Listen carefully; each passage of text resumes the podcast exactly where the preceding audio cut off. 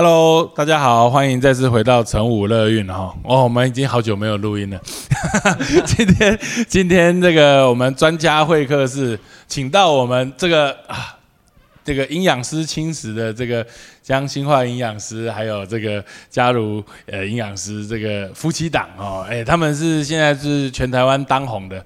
他们合作跟影帝那个吴康仁一起拍了一支广告，吴康仁今年得了金马奖的影帝。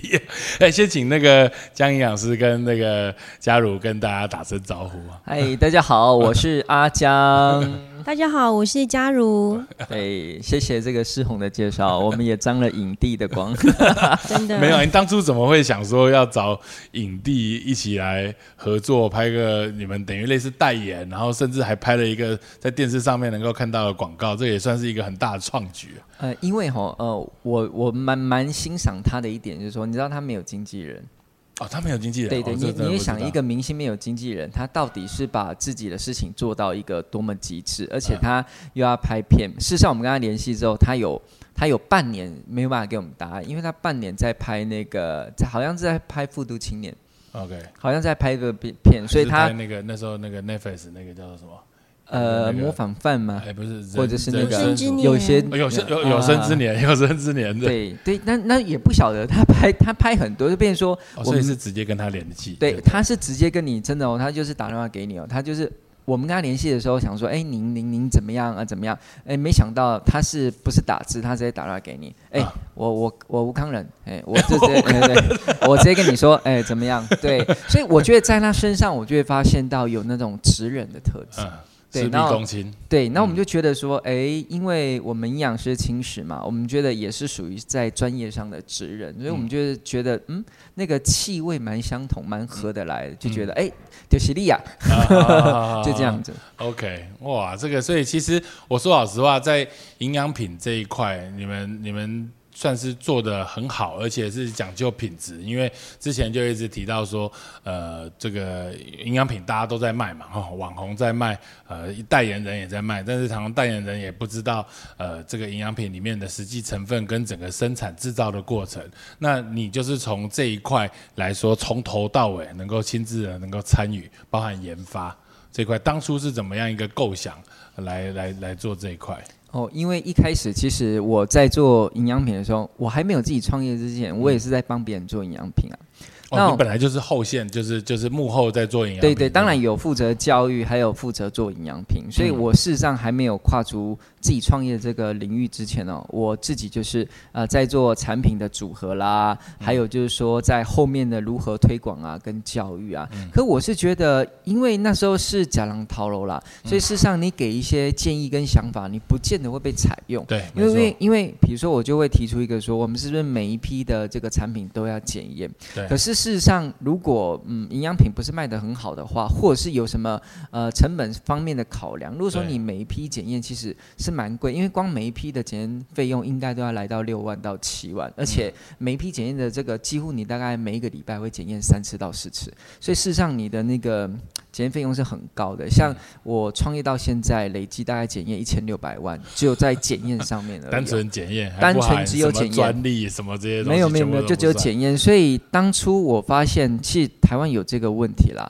但是真正想做的，不见得有那么多人想做，甚至是有些人想做，可是他们就呃不一定可以符合成本啊。嗯，所以如果说上面的老大没有同意的话，你也没有办法去推行这些事情。对，所以我就是觉得，嗯，我觉得市场上应该有这样的问题，所以我不如就自己做做看好了。对，这个其实事实上就是要大破大立啦，哈，就是针对营养品，因为大家都想要吃营养品，然后就是觉得吃营养品会对自己身体好，有能够有补充，然后可以让自己的气色可以更好。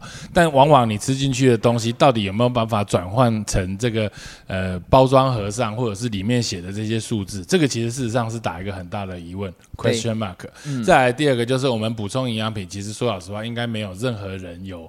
有这样子的习惯，说我去抽抽看啊，我补了维他命 A，A 到底够不够？然后补了 D，D 到底够不够？或者是啊叶黄素什么，有些是根本没办法检验的。对对，所以这个其实事实上就会变成有一个很大的模糊空间。那这个模糊空间就会变成很多。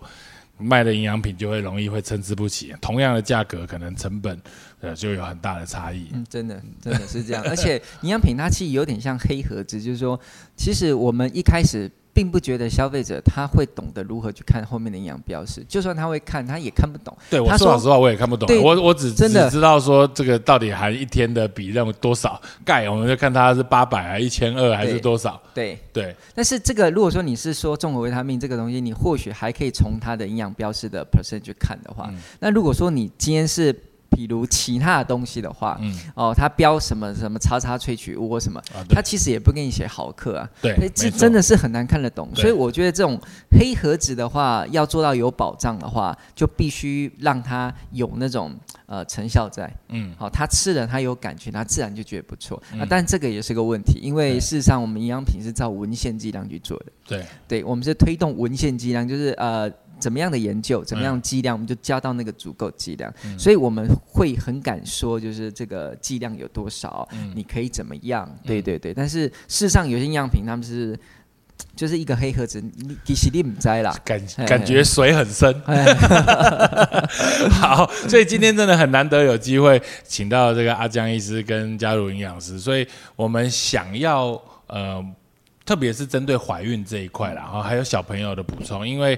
每个人怀孕，尤其假如才刚刚生孩子三个月左右，恭喜恭喜！所以呃，我们会想要就是让我们的听众，因为我们听众最主要也都是孕产妇，然后他们手上可能也有很多新生儿小朋友啊这些的，所以大家对于营养品补充，其实事实上都想补，但是要怎么补，或者是我们今天可能不讲品牌啦哈，但是就是一个观念，说我们针对孕妇的营养。的部分我们会需要做什么调整？不同的孕期会不会有什么不一样？这样子，这应该是你们的专业。你说你你怀孕的时候都吃了什么？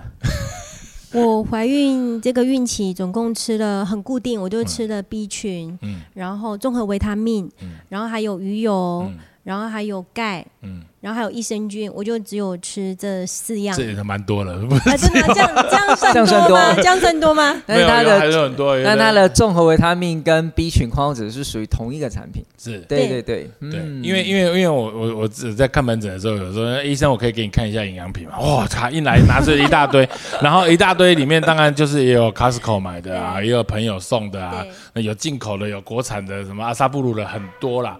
对，那到底我们怀孕的过程中？我们我们第一个就是一个先简单的问题，到底综合维他命跟个别的维他命，在在在使用上面来说，会不会有什么吸收上的差别，还是有什么差异？我其实不懂。比如说我综合维他命里面是 B 群综合嘛，或者是可能里面有维他命 A，然后也有 D，然后可能也有钙，也有什么什么什么的中，但是呢，也有一罐一罐的钙啊，一罐一罐的 A，一罐一罐的 D，一罐一罐的 B，然后。就同样的综合酶，一罐可以分成八罐这样吃，到底这样有没有差别？呃，如果说依照怀孕来讲的话，我觉得就是去补充呃，针对孕妇所设计的综合维他命，这样我就觉得够了。嗯，对对。但是这样的综合维他命呢，事实上呢，还有一个点就是说，因为我发现蛮多人哦，他们会呃来买 B 群或是买一般的呃孕妇所补充的 B 群综合维他命的时候，他说：“哎，这个医生有开叶酸。”嗯。哦，那因为医生会觉得说叶酸是很重要，当然我们一定知道，甚至是你可以在怀孕前就开始补充这样的。可是后来之后，你要购买综合维他命的时候，那个叶酸剂上其实就会有点。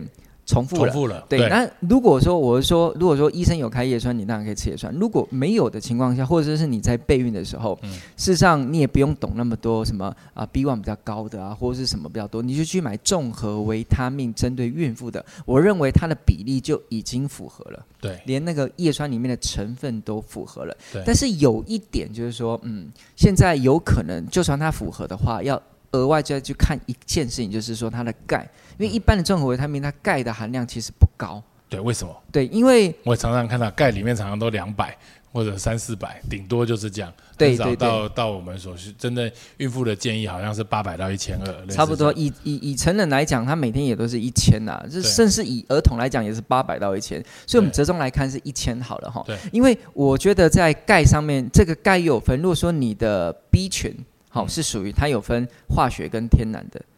哎哎，如果说是化学的话，它钙含量来到三四百甚至五百的几率比较高。嗯，因为哦，其实他们的那个分子结构比较比较小，他们不占体积，可以一直冲。那如果说是你是天然的话，那就不行，因为天然就是说太大颗。对，它诉求 天然代表它的结构可能有一些蛋白质，或是有一些那个呃脂肪合在一起，人人体的辨识度比较高，所以它怎么冲就是它。要真的要冲到满，你要吃很多，所以通常我们钙会另外补充。哦，所以综合维他命里面的钙常常会不够。我觉得常常会不够，所以我觉得以再补充的话，像我认为真的要补充就是呃孕妇所针对的综合维他命、矿物质这种，然后再来就是钙。钙的原因是因为吼现在的人都不够了。嗯，对你今天不管是你有怀孕或是你没有怀孕，事实上你都不够，因为呃国人九成其实是缺钙的。嗯，那一天假设是一千好了，现在平均大家都只吃到五百，所以你还少一半。所以我就觉得你好了，你就算怀孕，那你也属于国人嘛，我也料你九成不够，所以我觉得钙还是得补。嗯，OK，必须必须。所以原则上我们常常就是刚刚听营养师说，江阿江说，我们第一个要补充一个综合维他命。哦，这是 B 群。那很多人会吃叶酸，但其实事实上，就像你刚刚提的，叶酸其实，我我说实话，我们有做检验，叶酸真的好像很少人缺。对对对对对，心理因素也会有。对对对，当然当然要补充叶酸了。另外一个还有一个就是就是大家会去补充的这个 DHA。那 DHA 这个部分，以 WHO 的建议是希望能够一天两百到三百 milligram 以上。那到底 DHA 我们大概所所谓有需求，就是一个是鱼油然后有 DHA，或者是藻油，这两个上面。对于阿江你来说的话，有没有什么差别，或者是你的建议？如果说这个哈，就分这个胎儿跟那个孕妇这两方面来讲。如果说你说是胎儿的话，那当然你给他 DHA 纯 DHA 就够了。为什么？因为他脑部的这个大脑皮质嘛，它可能会增加他的一些神经元的一个数量啊，还有他的轴突啊，这个对他的整个呃这个脑部的发育是有帮助。再就是他的眼睛，他的视网膜的建构哈，这些细胞也需要 DHA。所以我觉得，如果说你单纯是为了胎儿，那妈妈补充呃 DHA，好，那我觉得是 OK 的，对。但是呢，我就不会这样想，是因为妈妈在怀孕的时候，我觉得他们会有一些忧郁的现象，嗯。哦，甚至是呃产前啊、产后啊，甚至是出了月子中心之后啊，对，对，对，我觉得忧郁，但是现在在忧郁的治疗上面是以 EPA 为王的，OK，所以我是觉得说，如果你今天你小孩子还是胎儿的阶段的话，我觉得孕妇补充最好是补充 DHA 跟 EPA 综合，因为小孩需要 DHA，但是妈妈需要 EPA 去抗发炎，让他有办法。对他自己忧郁产生一些比较好的，呃，不要那么呃忧郁的一个作用在。对，然后如果说小孩子生出来了之后呢，当然小孩子如果说你要给他单独去补充 DHA 就可以了。对，所以我觉得它会有分，所以现在市面上就分两种，油一个叫做藻油跟鱼油。对，那藻油它就是明摆着它没有 EPA，它就只有 DHA，是因为它的加工过程中萃取它只有 DHA。对，当然现在好像会变。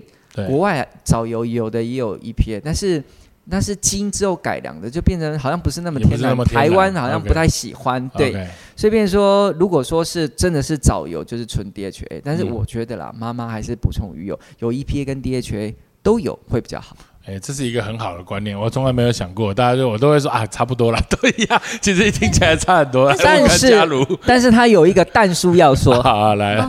但是如果说呃，像我好了，我在呃怀孕之后，亲身分享经验分享。我我觉得我整个孕期有吃鱼油，我好像真的比较快乐。我好像没有 出现，你快乐是因为老公的关系。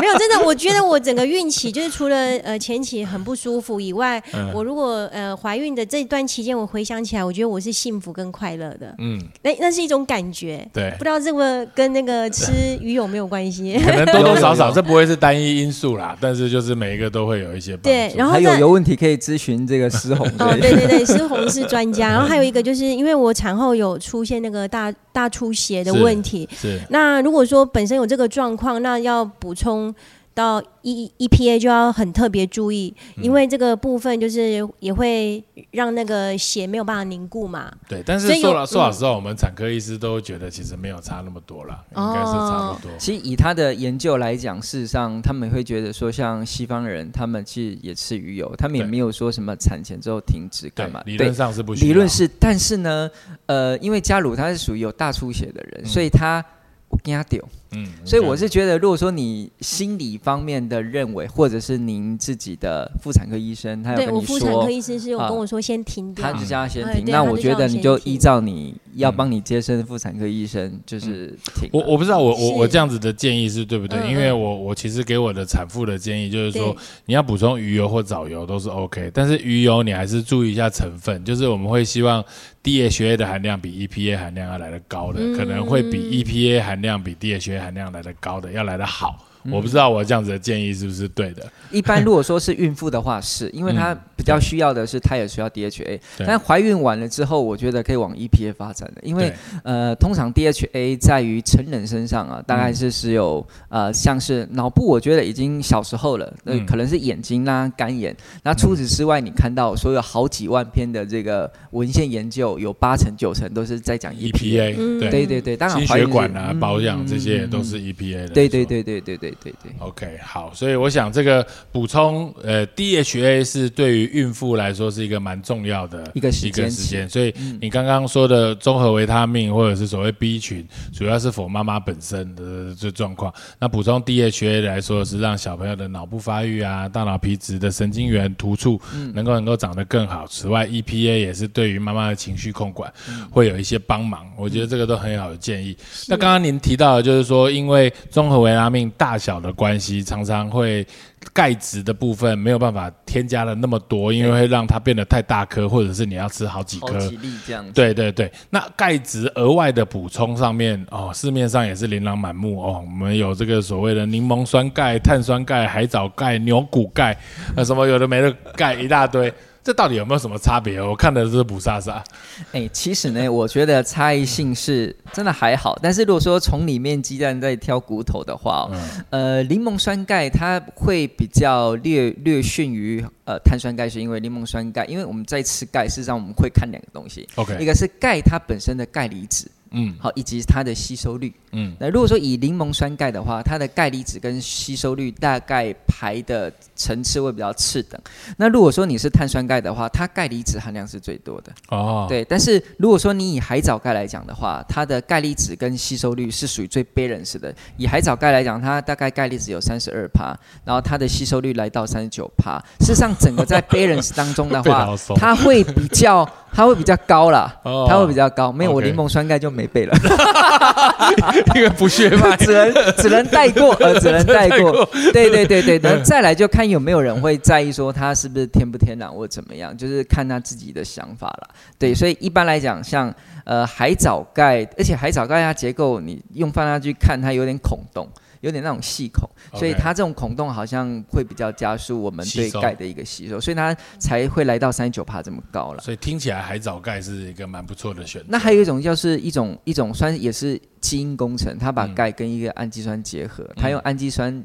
把它当成是这个呃辨识的一个一个管道，它的吸收率也会很高啊，但是它就是属于那种不是天然的，所以这个要看人家怎么选择。那一般如果说以最普遍的又 CP 值最高的，现在大概会选择海藻钙。OK，还有一种也可以选叫珊瑚钙啊，但珊瑚钙它是动物哦。哦，珊瑚是动物，对对对对，所以有些人吃半天说我吃素，哎，啊，吃错了这样子。OK，那一个很很刚刚说，啊，我实在是不想吃这些，呃，这个太多哈，瓶瓶罐罐很多了。我我如果直接我补充喝牛奶，或者是我我吃这个钙比较高的，有没有什么坚果类啊，什么这些东西？这样子的话是 OK 的吗？还是？我觉得当然是 OK，尤其是牛奶啊，对，因为呃，牛奶它。其实这个问题会产生，有些人问说哈，是不是呃小孩子儿童要长高，是不是要喝喝牛奶，或者吃钙长高？加钙。对对对。那我们会发现，事实上小孩子长高啊，哈，其实上它跟钙质的关系性比较没有那么大，它是跟蛋白质，跟蛋白质好。那喝牛奶它就是满足了两点哦，一个就是它有丰富的蛋白，还有它的钙的含量蛮丰富的。对。呃，比如说牛奶，假设我们喝一杯大概两百四十 CC 嘛。它蛋白质就有八克了，八克其实也算有一定的分数了哈。对，还有钙，只要一 CC 的牛奶，它钙也一毫克了。我喝了。两百四十 CC，我也补充到两百四十毫克的钙，所以牛奶是一个非常好补蛋白又补钙的东西。所以当然，所以那个呃，我们的那个国健署才会建议一天可以喝两杯牛奶啊。对，嗯，对，所以所以这个其实事实上是真的。我也是跟人家讲，我这又不知道对不对。今天你刚好来，我就跟人家说，哎，我们要补钙，这样小孩才会长高。我说补钙只会让小孩骨头比较硬。是的，是的，是的，真的是这样。对对对对对，打架比较不会骨折。哦，那还好，这没有丢脸的，没有。乱讲的。那当然，我们还有常常就是会碰到，大家会说，哎，营养品我们到底应该是在一天的什么时候来补充？哦，就是要早上吃什么，中午吃什么，晚上吃什么？到底一起吃有没有有没有差别？还是有些东西真的要早上吃比较好，有些成分要晚上吃比较好？再来就是呃，脂肪代谢的、脂溶性的跟水溶性的，你看是不是可以混在一起吃，还是分开吃？这个。问题有点长。那个，如果我这个真的蛮多，但是一般来讲，我都会建议建议一点啊，就是说，如果说你真的 对你真的不知道你要怎么吃的话，事实上你不要忘记吃就好。因为说实在的，当然你水溶性的东西，你配水。吃就好了，你反而吃其他食物，你会干扰它的吸收。他们会把它结成成结合成一些不呃，比如说钙好了哈，你空腹吃钙，你可以避免一些蛋白质跟这个脂肪去把它结合成不溶于水的，哎，所以变说你空腹吃，它的吸收就会比较好。那如果说你饭后吃的话，假设他们跟你的脂肪跟蛋白质结合成一个化合物的话，事实上小肠对它吸收能力会降低。嗯，哦，当然这是一个说法，还有另外的说法，但是我觉得。大体上来讲，水溶性的就是空腹，脂溶性的就是饭后。像鱼油，嗯，哦，通常都是饭后了，嗯，对。然后像是叶黄素，嗯，你要空腹饭后都可以，因为有时候叶黄素的复方会加脂溶性的虾红素，嗯。然后再来就是 B 群哦，像我的习惯就是空腹，嗯，对。那如果说有人空腹吞胶囊会有点一掐神、胃不舒服的话，那也不用说了，全部都改成饭后，嗯，对。所以。大概是分水溶性跟脂溶性。如果说真的不晓得，一个蛮好的建议。真的不知道怎么吃，你就是不要忘记吃就可以了。对，等一下，B B 群是饭后吃啦。你刚才讲饭前，我讲空腹吗？啊，对你讲空腹。哦，哎，对对，因为有些 B 群它有一些脂溶性的成分，A D E K。像我，嗯，不要讲品牌，像有些就又有 A D E K，所以事实上以这样来讲，以这样来讲的话，你要空腹饭后都可以。因为它有水溶性跟脂溶性的都混在一起。如果说是单纯 B 群的话啦，你会怎么吃？也是建议饭后。哦，饭后好。对，因为要跟着食物一起，它才可以发挥最大作用。因为 B 群它本身是辅酶的角色嘛，所以它帮助食物代谢。饭后吃，嗯，哎，对，这个真的是术业有专攻，听得我都觉得嗯收获很多。反正简单来说，水溶性的依照呃空腹饭前。然后脂溶性的饭后，B 群因为是辅酶，所以跟着饭后吃，应该是比较 OK，是，那很好。还有再来就是益生菌，哇，这益生菌其实事实上好像一个垃圾桶哦，就是很广泛。有的人觉得吃益生菌可以帮助消化哦，可以比较不会便秘，这很多人孕妇吃益生菌的目的。很多人孕妇吃益生菌是说，哎，吃的这个益生菌可以比较不会过敏。我觉得这个都是叫做益生菌，差别怎么好像天壤之别？我这个益生菌这个感觉水也很深，对，它它是真的蛮深，因为主要是看它的菌株的层次哦。对。但是我觉得现在能成为益生菌都是蛮不容易的，因为呃呃，大家都会说益生菌是乳酸菌的一种嘛，但是乳酸菌事实上你真的要去从实验室里面，他们大概会挑出一千。多株的乳酸菌，然后去测试它的耐酸耐碱都通过了，才会拉拔成一个益生菌的概念。所以确确确实，现在益生菌本身耐酸耐碱的能力已经都足足够跟具备了哈。那一般我觉得，如果说你讲的是排便，我觉得这是益生菌的基本功能了，几乎是每一株的益生菌都可以，因为益生菌它都可以产酸。益生菌可以，它都可以产酸，它会产生一些短链脂肪酸啊，比如说像是乳酸啊、醋酸啊、弱酸或是丙酸。这种酸它本身在大肠的结构，呃，像我们粪便就是在升结肠、横结肠、降结肠那时候形成的嘛，所以这个酸本身就可以刺激它蠕动。这几乎是所有的益生菌，因为益生菌定义就是它得产酸，它才可以被定义成益生菌。所以排便已经算是益生菌的基本功能了。那再来就是说，它要把这个益生菌拿去做一个叫做免疫。益平衡测试的反应，然后有些益生菌它就是可以呃增加这个 B 细胞呃分泌一些 IgA，好，这免疫球蛋白 A 啊，这个东西在肠道它就可以预防细菌的入侵，在鼻子嘛，在鼻子的话也可以预防我们的一些细菌病毒的感染，甚至是在女生的那个泌尿系统预防一些白血链珠菌，所以这就是益生菌的第二种功能，就是有免疫方面的功能。嗯，所以它主要是还要看这个菌株的研究程度了。不过基本上只要是益生菌，我觉得对肠道的排便呐、哈等等的效果，我觉得是都有的。那那过敏呢？过敏也是一样，你刚刚说的第二种。嗯，过敏它也是走免疫免疫系统，它也是要去测试它的 T 细胞有没有平衡，Th one、Th two 可不可以帮助它的平衡，不要让 Th two 这种呃过敏的这种反应的太大。所以一如果说是要讲到所谓的像是这个益生菌可不可以分泌 IgA，或者是益生菌可不可以维持 Th two、Th one 的平衡的话，这个就属于比较特殊的菌株，要当初拿呃要特别拿出来做研究。嗯，对，所以以益生菌来讲，如果说你可以期待它是真的有肠道的功能，这是有的。第二是你要期待免疫功能，要看他们后面所标注的这个菌株代码，他们有没有依照这个代码去做这样的研究。你刚刚刚刚提到一个很重要的是，因为益生菌我们大部分都是用吃的嘛，所以益生菌本身一定要有抗酸哈，我们的胃酸，然后抗着我们这个消化液，它能够继续能够存活下来，才能够对于我们的刚刚说的后续有可能有这些的帮助。我们有办法从这些的呃买的营养品的上面的标示，或者是里面的任何的说明，可以看得到这些所谓刚刚说的肠吸收率有多少，或者是。呃，代谢率有多少？他们通常我知道活跳跳益生就有，内涵对对内涵。他们通常不会标示在外盒，嗯，他们会标示在那个产品的那个的那个 D N 里面，嗯，所以事实上从外盒里面要去看它里面。有没有相公？除非说你真的是益生菌专家，你知道那个菌株代码，比如说 L G G，哎，我知道哦，B B 十二我知道，因为这种是非常有名的菌。好，哎，我们都在哎呃，比如说嗯 L P 三三，哎，我们知道，我们可能耳熟能详，多就会有了。对对对，这种 这种就会知道。但如果说有些菌，它明明也是做蛮多研究的，可是。它就算标了代码，你不知道也不行，所以你可能要去网络上看。那网络上来来讲，他们一般会写调整身体机能啊，或者是调整体质这样子，就可能有这方面的功能。但是他们也写的很含蓄，是因为这受卫福部的那个管控，不能乱讲。对，所以说实在的，还是要去查他的它。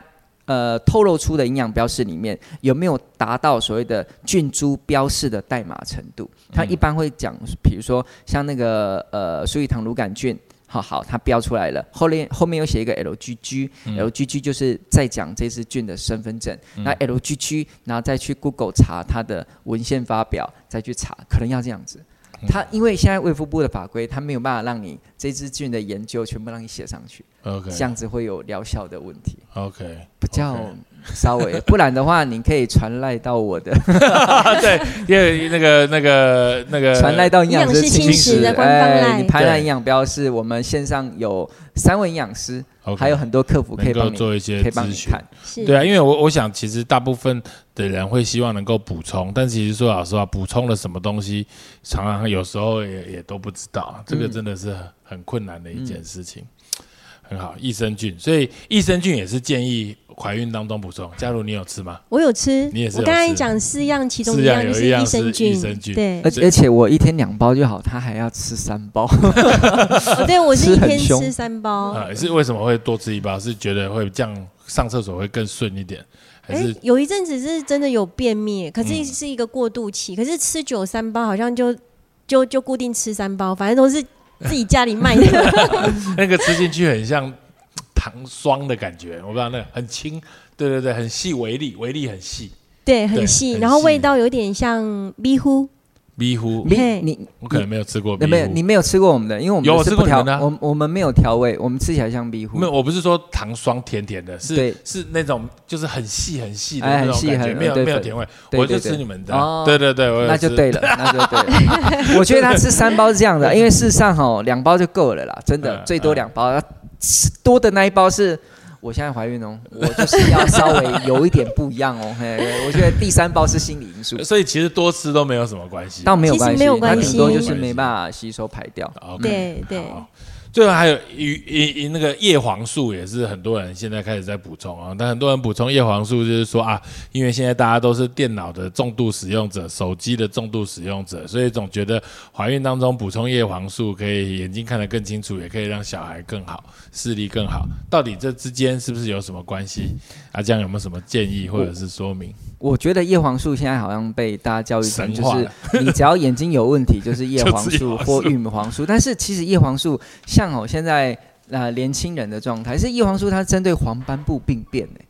叶黄素是针对针对黄黄斑部病变，就比如说你看直线会有点弯曲，或者你看东西会雾雾的。然后根据这个统计，它其实黄斑病黄斑部病变都是五十岁以上。对当然它有提早嗯年轻化，但是事实上它还是属于那种呃五十岁以上的几率获得的会比较高。嗯所以如果说我爸爸、好我阿公阿妈他们吃叶黄素，我觉得有道理，因为黄斑部确实需要稍微去做保养了嘛。嗯可是现在的年轻人，包含现在的儿童哦，我觉得比如说三 C 或者是你工作电脑，你所得到的是你可能眼睛的呃这个周围的循环不好，或者是疲劳或者眼压过高。事实上，那叶黄素跟玉米黄素没办法帮你哦。要去买 Osin 的护眼眼罩，眼罩来拿来按摩，这才有用应该。要代言的，你真的要代言一下这个。对对，事实上是要花青素跟虾红素的。哦，花青素对，而且花青素要来到大概五十五十七毫克以上吧。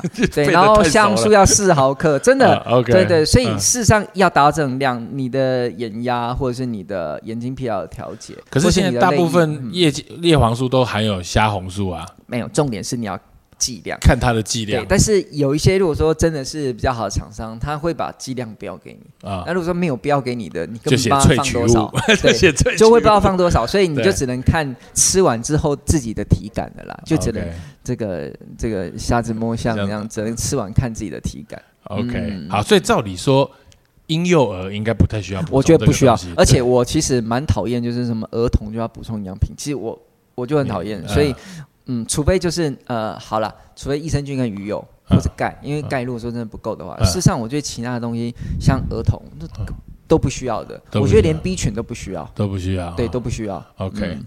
好，那后面就不用问了。不是，就是想说你有两张呢，你有两张呢 啊！后面是你有二十一题呢哦！天哪，天哪！不是不是不是儿童，好了，我们还是问一下，好好好，儿童就幼幼儿这一块，哎，我先讲一个一个那个国建署啊，他是有有建议，因为我们的那个小朋友哦好像是出外晒太阳的机会，国人比较没有这样子的习惯跟建议，甚至也常常都不带出门。生完三个月小孩有出门过吗？没有，但是 他有每天今你，今天在哪里？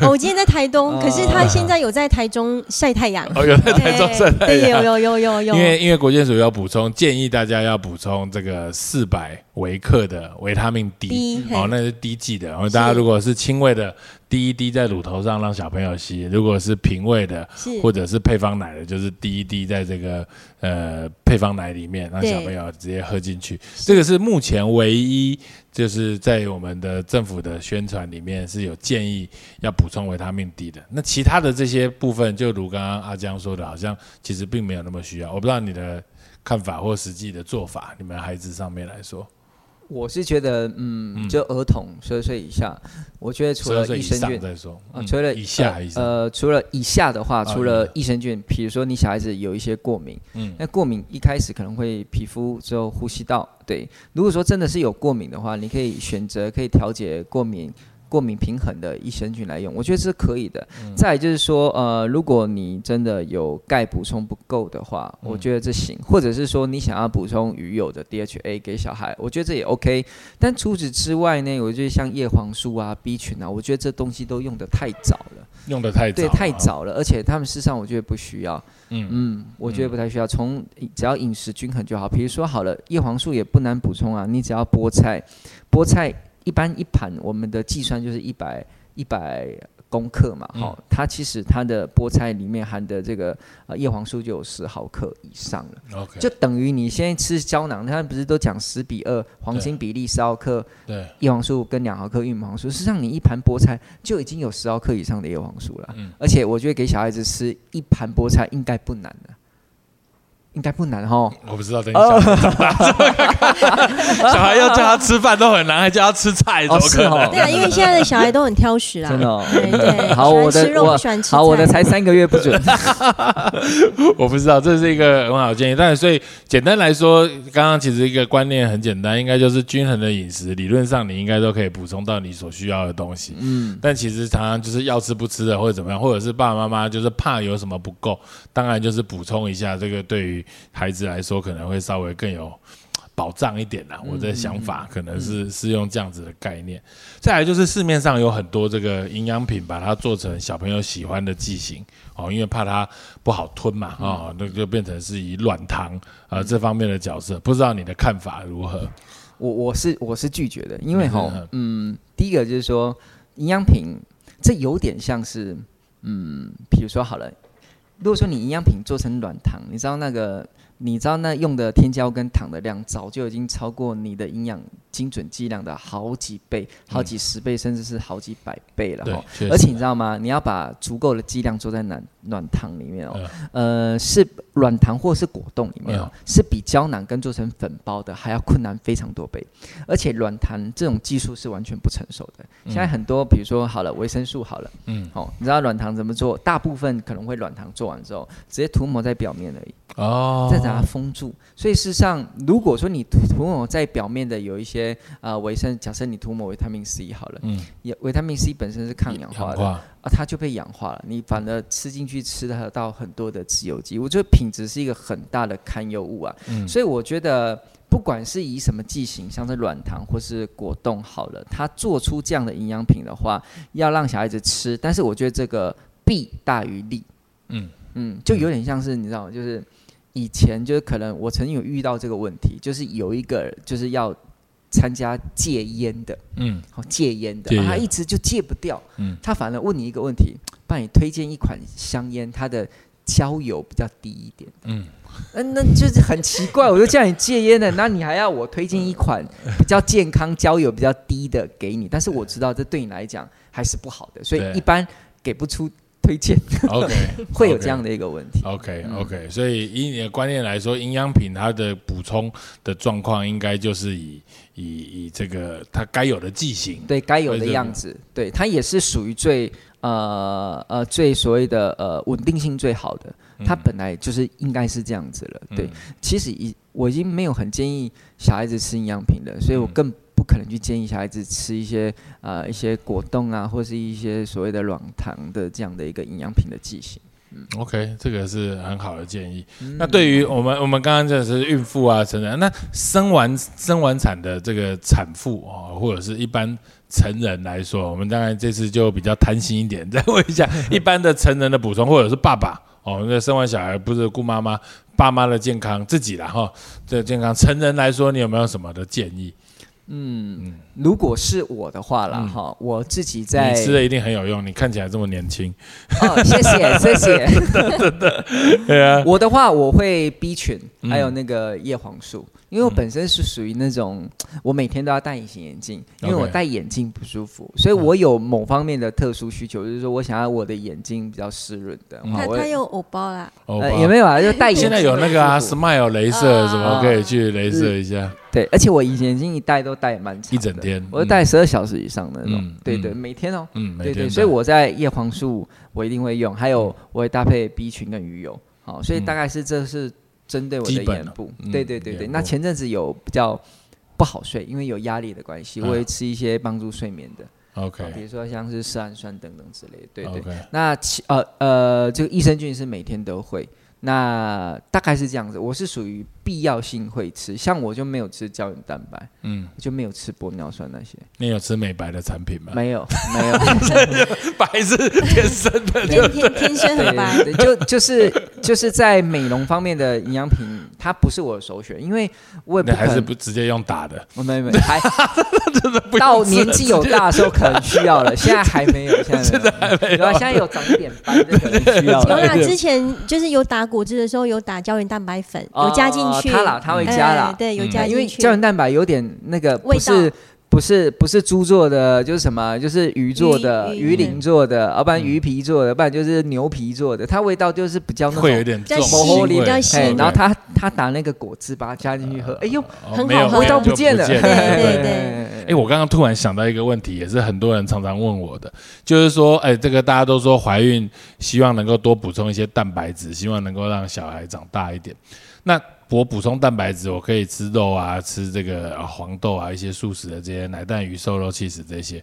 那有些人说我可不可以直接喝这个优质蛋白粉？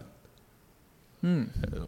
就是就是人家补充那个建议，就是喝完那个蛋白，身体会变壮那种补蛋白粉，这样子是不是可以的？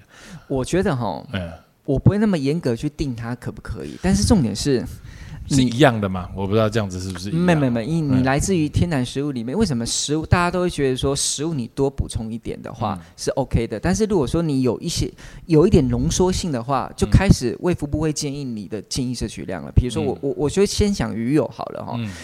他不会管你今天要吃几条鱼，他不管你，你要今天吃七八条，他不管你的。对，但是你只要补充纯鱼油，他就限制你 EPA 加 DHA 不能超过两公克。为什么？它是纯化出来的东西。好，那蛋白粉它是部分纯化的东西，所以它的东西就是我蛋白质就是比较多。对对，但是其他食物它就是没有那种单一存在的特别高的，它就是要么蛋白质有，淀粉也有，然后。脂肪也有，所以事实上你在吃一个东西进来，你还是背人死的，所以身体在运用的层面会比较广。哦，所以当有一种东西集中的话，你就会产生出一个哦，我蛋白粉，我就每天吃那么多蛋白粉的话，会不会有一些，比如造成肾脏的负担啊，或者怎么样等等去？所以我是觉得，你如果说觉得你今天蛋白质真的是比较少的话，你你要泡一杯蛋白粉喝，我觉得倒 OK。但是如果说你要以这个东西来当成是，哎，我就不用去思考我要不要吃肉了，要不要吃豆制品，要不要喝豆浆的牛奶的，我就喝这个就好。如果以这个来取代的话，那就那就太 over 了。我觉得这真的是一个很中心的建议。我觉得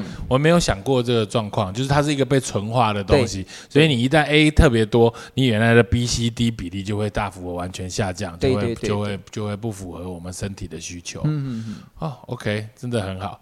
所以呃，今天真的是很荣幸有办法请到阿江跟嘉如来跟大家分享。我觉得确实事实上从中获益良多啦。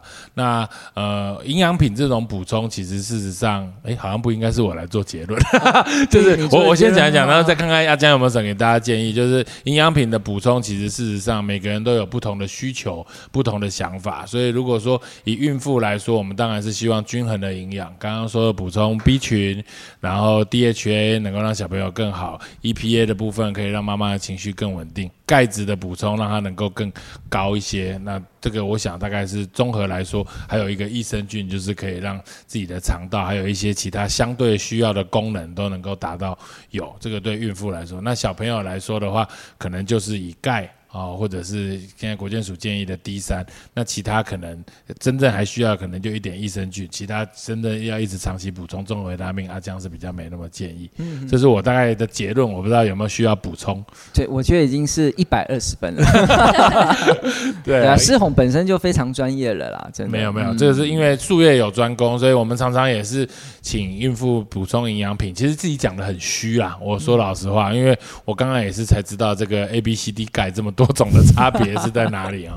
所以我觉得很 OK，而且阿江很难得，就是其实我跟阿江认识大概这一两年的时间，然后其实事实上是因为基金会的善缘认识的，就是呃大家在网络上面有做一些行销跟认识，然后借由呃基金会这样子的力量，阿江也有本分跟嘉如有这样子的善心，然后其实累积下来，在二零二一年开始有捐赠了这个小的的超音波哈，包含在给在地的高高雄也高一的附设高高一大了哈，然后再来在这个今年的二月、十月、十二月，分别针对偏乡哈恒春的基督教医院、花莲的门诺医院，还有这一次台东的马街医院，都有做一方面的捐赠。我们真的代表基金会非常的感谢两位的对于这个偏乡孩童的照顾，也希望将来能够再持续给予多多支持。会的，谢谢谢谢思宏，好，那那是不是有阿江有什么最后的勉励要跟我们大家那个说明一下？还有针对当然就是自己的营养品轻食的品牌，我觉得也可以，哎，也稍微让大家跟着，虽然已经很有名了啦，对，但是还是可以让大家能够再了解一下这个创办这样子的呃这个品牌的一些理念。好的，好的，因为呃，以营养师轻食这个品牌来讲哦，呃，我们大概会用呃符合文献的剂量啊，这个是我觉得蛮重要的。那再来就是说，把不必要添加物把它舍弃掉。那再来就是说，呃我们呃希望消费者在使用营养品的时候不要过度使用，因为我觉得很多人在使用营养品的时候，他们观念是不够的。所以其实营养师轻食这个品牌最早是在做。我们觉得，我觉得他是卫教起家的，因为我在八年前，我是呃算是第一个营养师出来拍营养品的卫教影片，那时候还很阳春，手机就可以拍了这样子。然后我们慢慢就是把教育放前面，把卫教知识放前面，然后后来再慢慢推出一些呃可以解决你问题的产品，这样。所以我觉得一步一步这样走来，也是觉得。呃，希望我们一直在做正确的事情，让消费者也可以感受得到啊。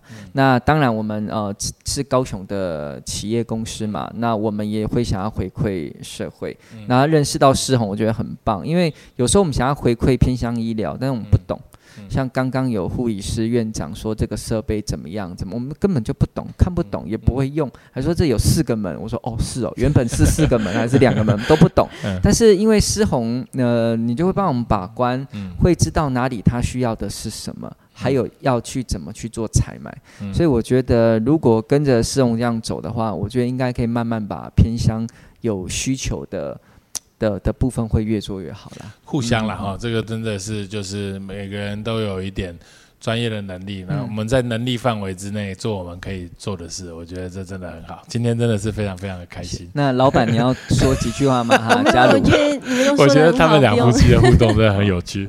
老板这样可以吗？今天表现我这样可以吗？表现的很好。哦，是是是是是。好啊好啊，那我们再次谢谢阿江跟嘉如，然后今天接受我们访问。我们今天今天录是在台东马街医院录的，也谢谢台东马街医院借我们这样子的场地，谢谢，感谢，谢谢。谢，谢谢，拜拜，拜拜。